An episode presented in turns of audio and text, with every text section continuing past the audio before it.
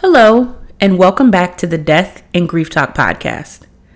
I'm your host, Joelle Simone Maldonado, also known as the Grave Woman, and in today's installment, I have the honor of speaking with Dr. Crystallee Crain. Dr. Crain is an interdisciplinary public health scholar and human rights activist. She has academic roots in sociology, political science, and psychology. She specializes in exposing the layers of institutional inequality while supporting communities to shift ways of being and practice to improve life's chances by bridging the worlds of academia, healing, and activism.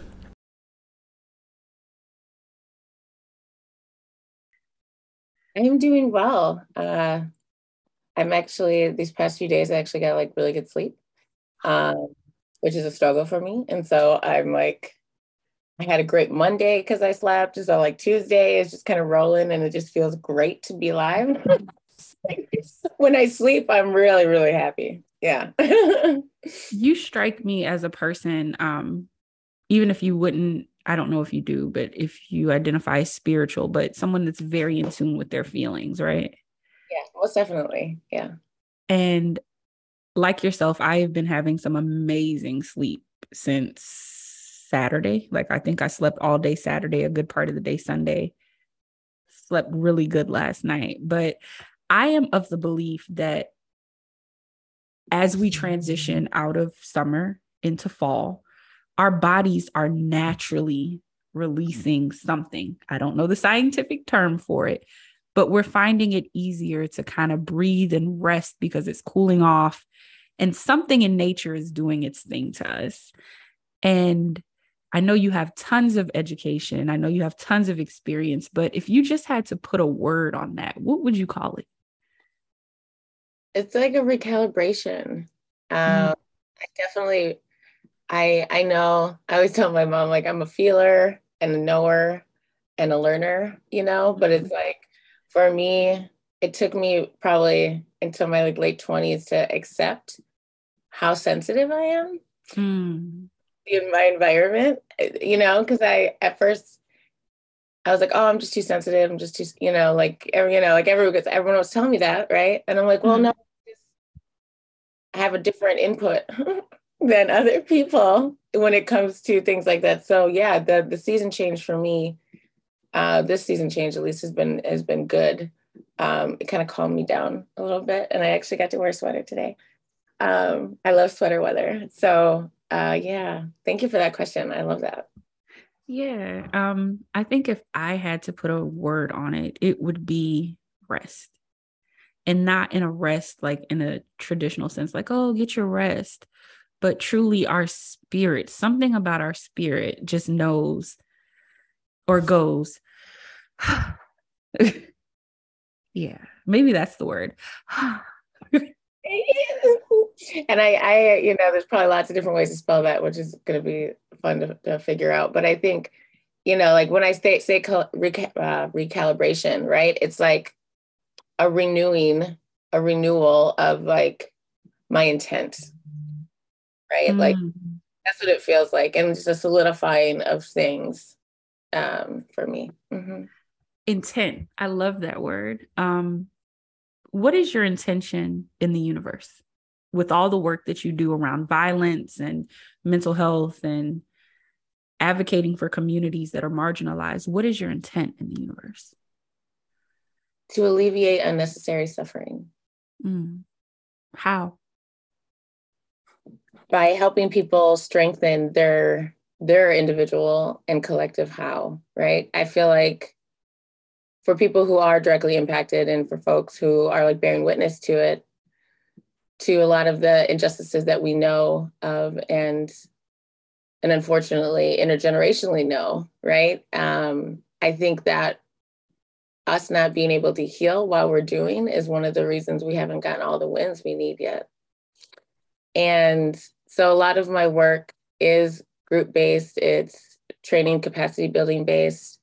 Um, I love my coaching work. So I get to like work with folks who are on the front line, frontline organizers, leaders um, in, in, various parts of the country and the world um, just recently. And really work with them to help them actualize their values. So, like, what does it mean to be a steward of social justice? What does it mean to, um, you know, want to prevent child abuse? Are we just talking about this generation? Are we looking at this as a generational issue? Like, what are we? What are we really talking about? And really trying to get folks to that they're figuring out their how, so that one, we keep folks in the work because I think that is a struggle, like consistently before we even got here, right? But then also so we can stay in the work and do it in a way where we're healthy and healing and it's still hopeful. Um, for some reason, for a number of reasons, I'm sure, I still have a very strong connection to joy. And, you know, the old me maybe would have said, well, you know, the world didn't beat it out of me yet. And I'm more of, of the belief, you know, and kind of understanding now is, you know, I did not allow it to be taken. Mm. So, right? Like, totally same kind of idea, but totally different frames. Mm-hmm. Giving myself, even my past self and, and, and current and future self, the grace to be like, look what I'm holding on to. And what I'm holding on to is my access to joy. Mm. And I want mm. that for other people. Mm. That's beautiful. So I know we've personally talked about the experiences you've had with grief um, through the pandemic, post pandemic, and even recently. But how do both joy and grief exist in your realm through the work that you do and the losses that you've experienced personally? Yeah, I mean, I'll I'll go with the latter first and talk about personally. Um, and I think I may have mentioned when we talked, but a few months ago, I lost a really close friend um, to an accidental overdose. And um, it really caught me off guard. I mean, hence, you know, the name accidental. But I did not know how I was going to deal with that. Um, I didn't get the traditional, you know, I wasn't able to go to the memorial or like a funeral, you know I, mean? I didn't, so I've been doing it by myself, right? In communication with her family and, and other friends and such. And so when I think about like how joy and, and grief in this most recent kind of experience is like one I, I need to sing. So like that's one of my like ways I emote and release. Um, and so I sing our songs you know, and I might be crying through the whole thing, like, and it is not cute. And, you know, I have empty tissue boxes everywhere, but I'm singing for her and it's still doing something good for me, right? It's still mm-hmm. giving that release that I need. Um, and that's just one way, like an action that I know that that I I have done it in the past, but then also like probably the past like decade, like made sure that I intentionally and consciously knew that I was doing it when I was doing it because it, that does matter too. Hmm. Wow. You said something, you said two things actually that kind of caught my attention. The first being being caught off guard by not only the loss, but I imagine the grief that you experienced. And I pray I'm not going too far, but I remember you saying that when you found out about your friend's passing due to an over an, an overdose accidentally you didn't even know that she was abusing a drug or using a drug and that it really framed for you how much not just her but we are struggling in this post pandemic world right and then you you add on to that the way that the world is shifting, the energy that we're seeing now violence and how prevalent it's become. I I don't even know how many mass shootings we've had this year, how many domestic situations have ended in gun violence and someone losing their life. Or, for example, yesterday, my husband and I found out that the best man in our wedding, his brother passed away due to gang violence. And nobody even knew he was in a gang. So I think there's this sense of us not even being able to catch our footing after being caught off guard from so many different angles. From your professional opinion, how do we navigate that in a way that joy is even an option? Right. And I mean, and thank you. No, like I, I'm really open, so I'm happy to talk about whatever. Um, but as it relates to my friend, like I know that there is dabbling. I just didn't know that it was to the point where this was a possibility, right? Right. And and like really going to this thing of like the the suffering, the unnecessary suffering that I was speaking of, right? It's like so so I was raised atheist in the in the sense, and there's lots of ways to be raised atheist, but in the sense that religion was not a requirement. We, you know, folks found it on their own. Um, I lean towards Buddhist philosophies. And so for me, I don't necessarily look at suffering as, as something that's outside of the human condition. But what we're talking about is the unnecessary parts, the things that are socially constructed, the things that we allow from either inaction or inadequate policies and practices from schools to cops to doctors to you know mayors of towns and to governors right who are literally participating in human trafficking to prove a political mm. and so when i think about like how do we even then make joy possible what does that mean? And for me like just kind of going from my process what i what i try to to share and model is like we're never to not be suffering. It is a spectrum. Um, it doesn't mean that we are in crisis. It doesn't mean that right there's something wrong with us or we're in a clinical space okay the ways in which we're experiencing the world right now and the the darkness um the unhelpful darkness the the like the, the actual sickness of it um, is something that one, yes, we have that like automatic kind of like ew, right? Like that's not good. But because of its consistency, and now, you know, since 2015, we'll say, a lot of things have been exacerbated. Hate crimes are up. You know, gun violence is through the roof. We are looking at even more police brutality than before, if that was possible. Um, our healthcare system is in shambles, uh, especially after you know trying to take some of the teeth out of the Affordable Care Act. And so all these things, right, that I know are just touching people's lives in just real, real ways. I'm like, okay, what do we have that's ours? Mm-hmm. Right. Um, and as I was saying before, like that reframing is like, it's not that the world didn't beat the joy out of me, it's that I just kept a hold of it. Right. Different things.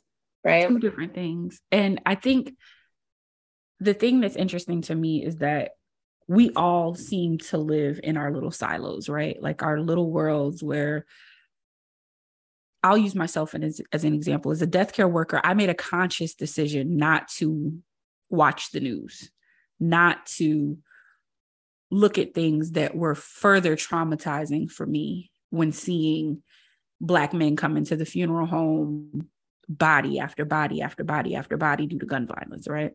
Looking at the news and seeing these families crying was extremely traumatic for me even though i'm seeing them in true life. It was a way to turn it off right? But then with covid that was a different level of trauma because these people not saying that the general the black men that died prior but literally had no choice. They made no decision in their life. They were influenced by nothing in their life that met them with their death other than doing something as simple as breathing right? And experiencing that level of trauma while all of these things are going on to me was almost system overload right but due to having a- access to mental health care, due to having spiritual practices in place that work for me and having an anchor um, in a faith system that worked for me, I feel like I'm able to navigate it. But I almost feel like a level of guilt because I know that so many people don't have access to those things. So many people can't turn it off because it's their everyday life.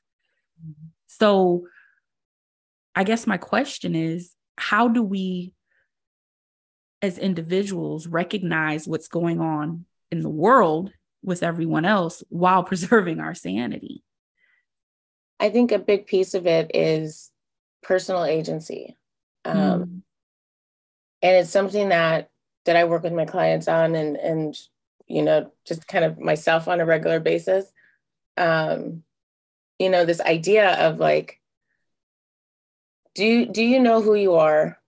Do you know how you need to live in order to have like a satiated heart right? Like what is it that you need to do?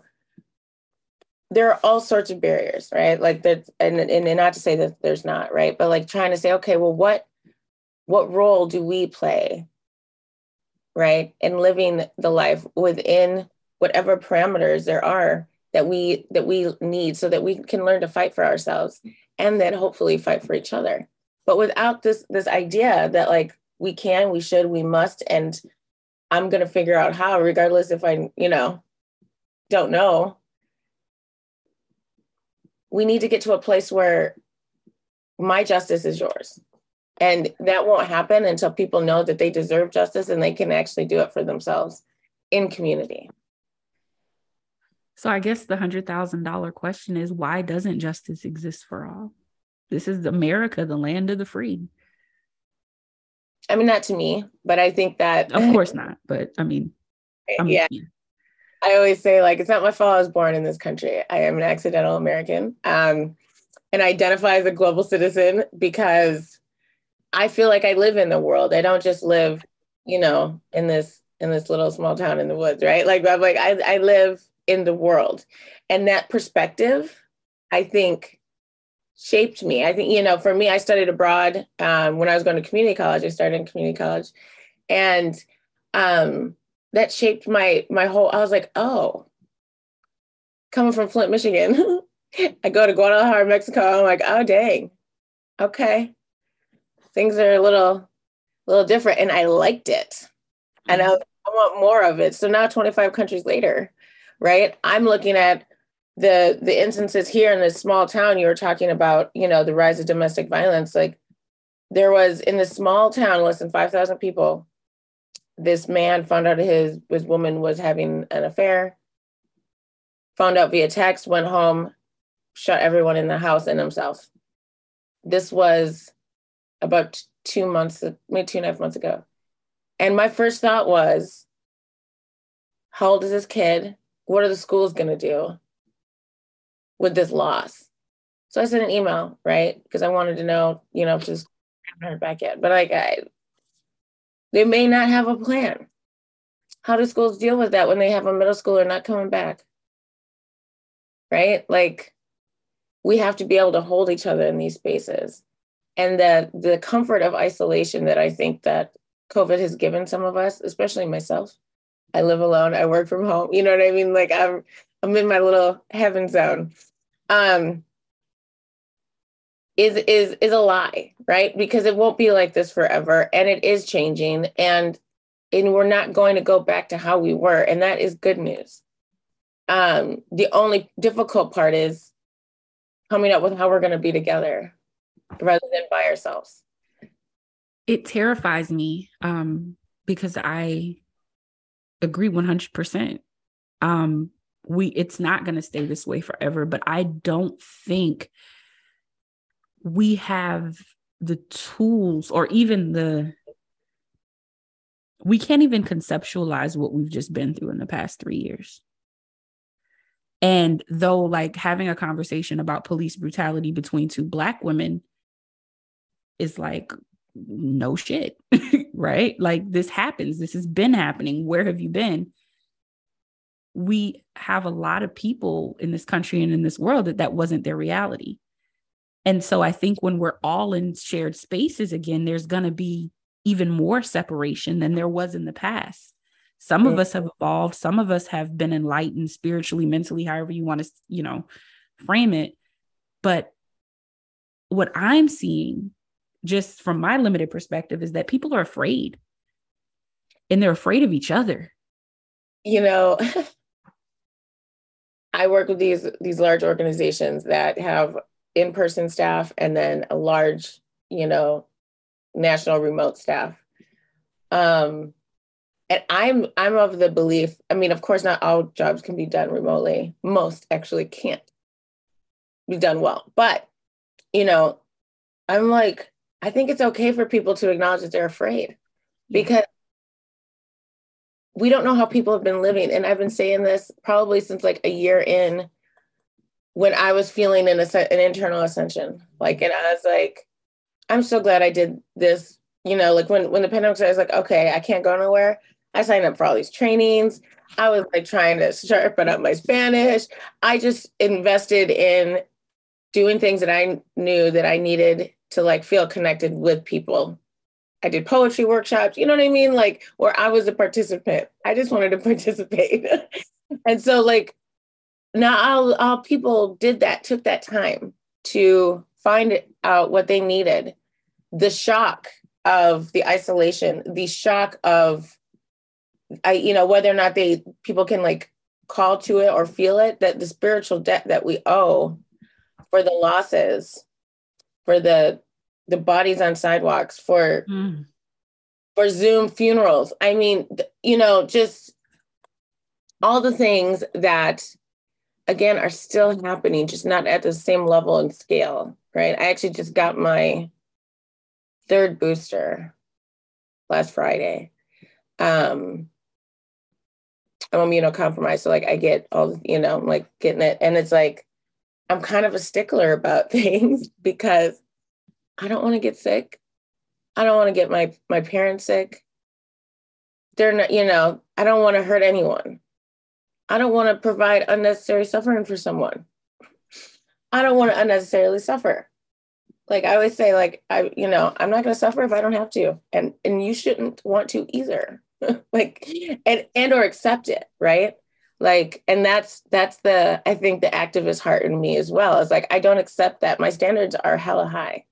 And i'm like no that is wrong. And it's you know until it's right i'm not going to stop right? So like there's the the grace and understanding with action. How do we again get back together and not have more disenfranchisement and more marginalization because of those very things the vaccinated versus the unvaccinated, the sick versus the healthy, the well versus the not well, while honoring people's mental, spiritual, and even physical states after being separated for so long. Yeah, I mean, so like I was just in DC last month and um I loved it. I love DC. I have like a uh, love hate relationship with that place, but like I've been going there for work since about 2005. So I just like I have my favorite restaurants. I have a temple that I go to and meditate at. You know, like it's it's one of my other homes. And while I'm there, I'm seeing things that you know I haven't seen in a long time. At least not where I live right now. Um, but of course, I saw it in Portland. I, I lived in Oakland. I lived in Chicago. Um, and I was, you know, seeing like folks sleeping on the sidewalk, right? Mm-hmm. Michigan. So these things are not new to me. But like I remember feeling this like thing that I felt when I was a kid, like this person's asking for food and you're just gonna walk over them. Like I still get offended. There's something in me that's still so mad at them for not acknowledging that this person exists. I'm like, I, am still so mad. I'm almost 40 years old and I'm not over it. like, I'm like, how could you just do that? Like, don't you like feel anything? Like or like you know but it's again like that's because i'm i'm sensitive. So it's like i one of course i acknowledge these folks right? Like and like do do whatever i can. But then I, it makes me think and wonder about the ways that we protect ourselves and what we're protecting ourselves from right? Like i don't need to protect myself from people who are suffering and are in need. But I need to protect myself from people who will lie about not being vaccinated because my stepdad has COPD. Those are two, mm. right? Like, so it's like, what, how are we using discretion in our energy? And what are we listening to and like paying attention to, right? Like buying a banana and a sandwich for that guy was no no no sweat off my back, right? But it's like watching him be ignored by other people broke my heart like that like i can't deal with like that's the sickness that we've always had in this country, but it's been exacerbated by COVID. And, you know, the consequences of folks like myself, and I'm guilty of it. I have the Zoom life, right? Like I am, I don't go anywhere for work. Um, very rarely do I travel for work at this point. Um, I used to, but not anymore. But like thinking about like, I don't have to leave my house. There's all sorts of things that like I'm missing out on outside of like the conditions of the community, but like because I don't have to. And then, but like there's there's something else I could be missing out on in the sense of like there could be people that need you know, me to bear witness to them and I'm missing that chance, right? So I got to think about those things. Like, what are we missing out on by not being in community anymore? We've kind of forgotten how to. And I think, again, it's like going back to when you're saying, you know, there's some folks that have used this time wisely and there's some folks that haven't, or maybe just like thinking, okay, we're going back to the real world now. So maybe we should get it together. I'm like, you're a little late. And I guess maybe not, right? Because got to start sometime. But the piece is is like how again the question how do you want to live? Mm. How do you want to spend your time? And and and again that like question of discretion, like protecting your and going like I said before, it's like the world didn't beat my joy out of I did not allow it to be taken. And once I reminded myself that, and I continue to, like, there's there's power in that for me. So what's next for Dr. Crystal Crain? um, well, so working on my podcast, um, and that's going really well. I am uh, one of the things that I'm going to be doing is pulling from the conversations I've had on the podcast and turning them into books. And so uh, I'm looking forward to seeing what that um, will happen, um, what that will look like. Um, I'm always writing. So I have a couple books um, in the works at the moment. Uh, I am definitely still teaching. So um, I'm at Cal State East Bay and uh, teaching in the Masters of Public Health program at Simmons University. And um, yeah, just really trying to stay ready and and like aware and like so that I can figure out that where I need to be, right? Figure out where the need is um, one of the things that I do want to say, um, I, I uh, a part of prevention at the intersections is that I publish two open access journals. One is Catalyst, and then the second is the Beauty of Black Creation.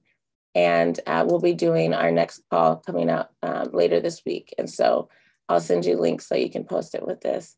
So folks, if they want to submit, can submit to those open access journals and those are meant to be academic those are community based poetry short stories art um, i love doing that that was a pandemic baby those journals.